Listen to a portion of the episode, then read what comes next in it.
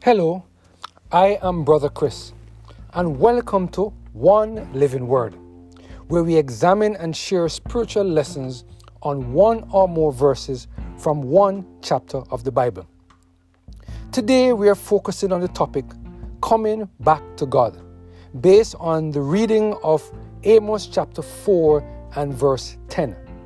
Here the word of the Lord said, I have sent among you the pestilences after the manner of Egypt. Your young men have I slain with the sword, and have taken away your horses, and have made the stink of your camps to come up into your nostrils. Yet have ye not returned unto me, says the Lord.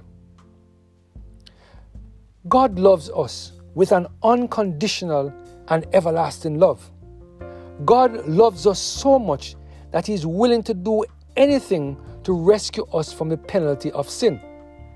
God loves us so much that He is holding back the wind of strife so that today we have another chance to give our hearts to the Lord. He loves us so much that He is delaying His second coming so that those of us who, like the prodigal son who left home, can return to the fold of safety. There is no one in this universe that loves us more than God. There is no one in this universe who wants to see us saved more than God.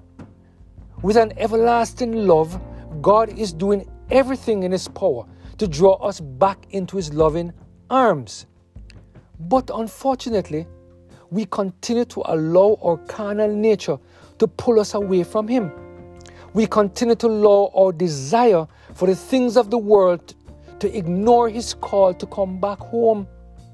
We continue to lean onto our own understanding so that we are unable to respond positively to the things God is doing for us.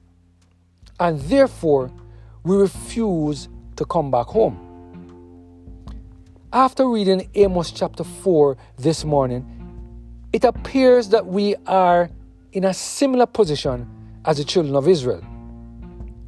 During a review of the preceding three chapters of Amos, we see the children of Israel participating in apostasy. In addition, we see God doing everything in His power to try to get their attention.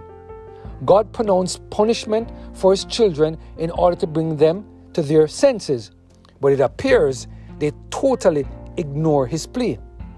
In Amos chapter 4 and verse 10, the Lord outlined yet another action he took to get the attention of his people. Hear the word of the Lord said, I have sent among you the pestilence after the manner of Egypt. Your young men have I slain with the sword, and have taken away your horses, and I have made the stink of your camps come up into your nostrils.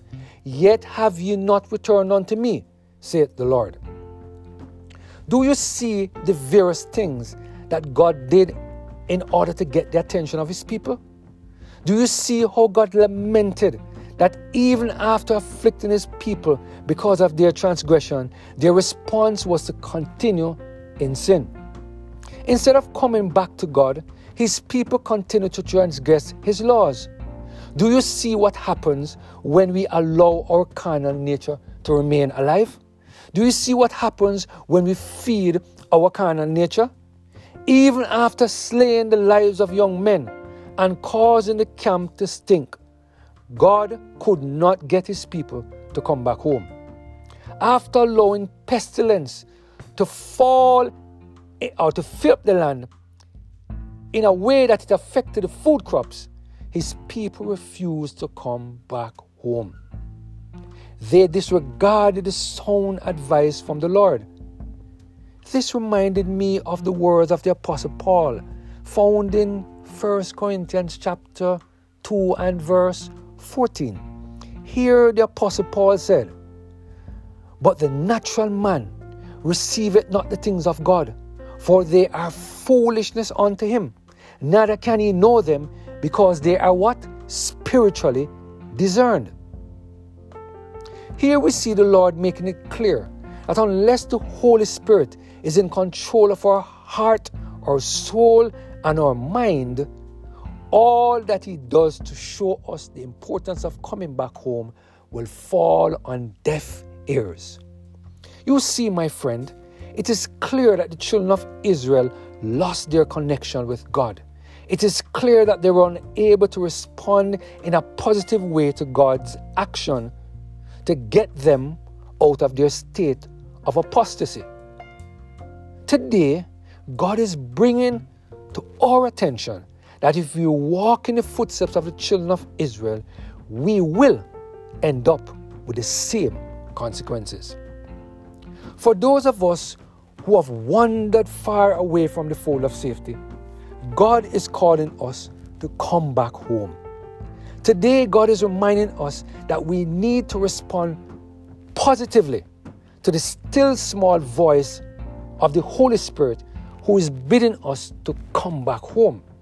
Today, God wants us to know that He is a powerful God and His love is powerful and has the potential to pull us out of the hands of the enemy so that we can come back home. It is my prayer that we will surrender every single area of our lives to the total control of the Holy Spirit so that God can help us to respond in a positive way to His call to come back home.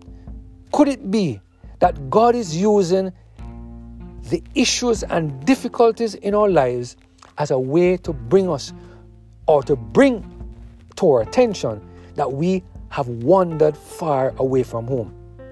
Let us ask God to help us to make that commitment today to come back home to the fold of safety where we belong. Let us pray.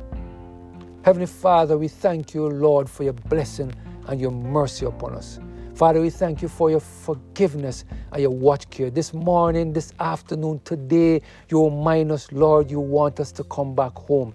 For those of us who have wandered far away from the fold, the, the voice of the Lord is come back home. Come back home to the fold of safety. We pray, Heavenly Father, Lord, that those of us who have wandered, those of us who are struggling, that we will listen to the voice of the Lord today and come back home, we pray, through Jesus Christ our Lord. Amen. Have a blessed and Holy Spirit filled day.